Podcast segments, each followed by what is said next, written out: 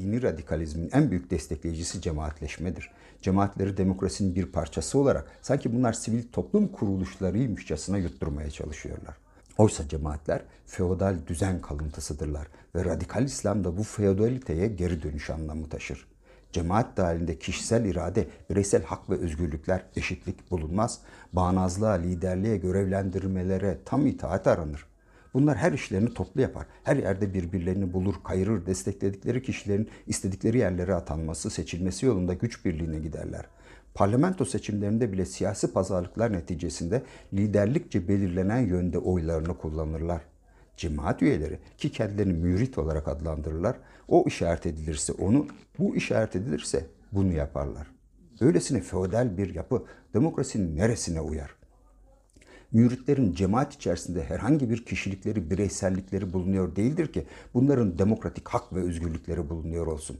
Hiçbir şekilde demokrasiye yakışmazlar, çağ dışıdırlar. Din kılıfı içerisindeki totaliter yapıda örgütlenmiş çıkar gruplarıdır. Avrupa camilerden korkmamalıdır. Tersine bunların sayısını arttırmalıdır. Ancak cami dışındaki örgütlenmelerden, cemaatlerden korkmaları gerekir. Cemaatlerle savaş radikalizmle savaştır. Bunların tasfiyesi gerçek dini, onun iyiliğinin ve saflığının doğuşuna zemin hazırlayacaktır. Azınlıktaki birilerinin çıkarları için çoğunluğun sömürülmesi ve bu çarpıklık üzerinden toplumsal dokunun yıkıma uğratılmasının adıdır cemaatler. Hızla tasfiye edilmeleri ve sıkı denetim altına alınmaları gerekir. Bir insanın mürit olmayı benimsemek gibi bir hak ve özgürlüğü bulunamaz. Toplumsal dokunun sağlığını bozan virtük bir rahatsızlıktır bu durum. Demokrasinin görevi bu vatandaşlarını bu müritlik teslimiyetçiliğinden arındırmaktır. Ey laikler! Bırakın başörtüsüyle uğraşmayı. Layık el birliğiyle destek verin, kaldırın tüm yasakları. Sonra hızla yürüyün cemaatlerin üzerine. Bunları tasfiye etmek Gazi'nin talimatıdır size. Bir aksesuar, bir simgeye nasıl ve neden dönüşür?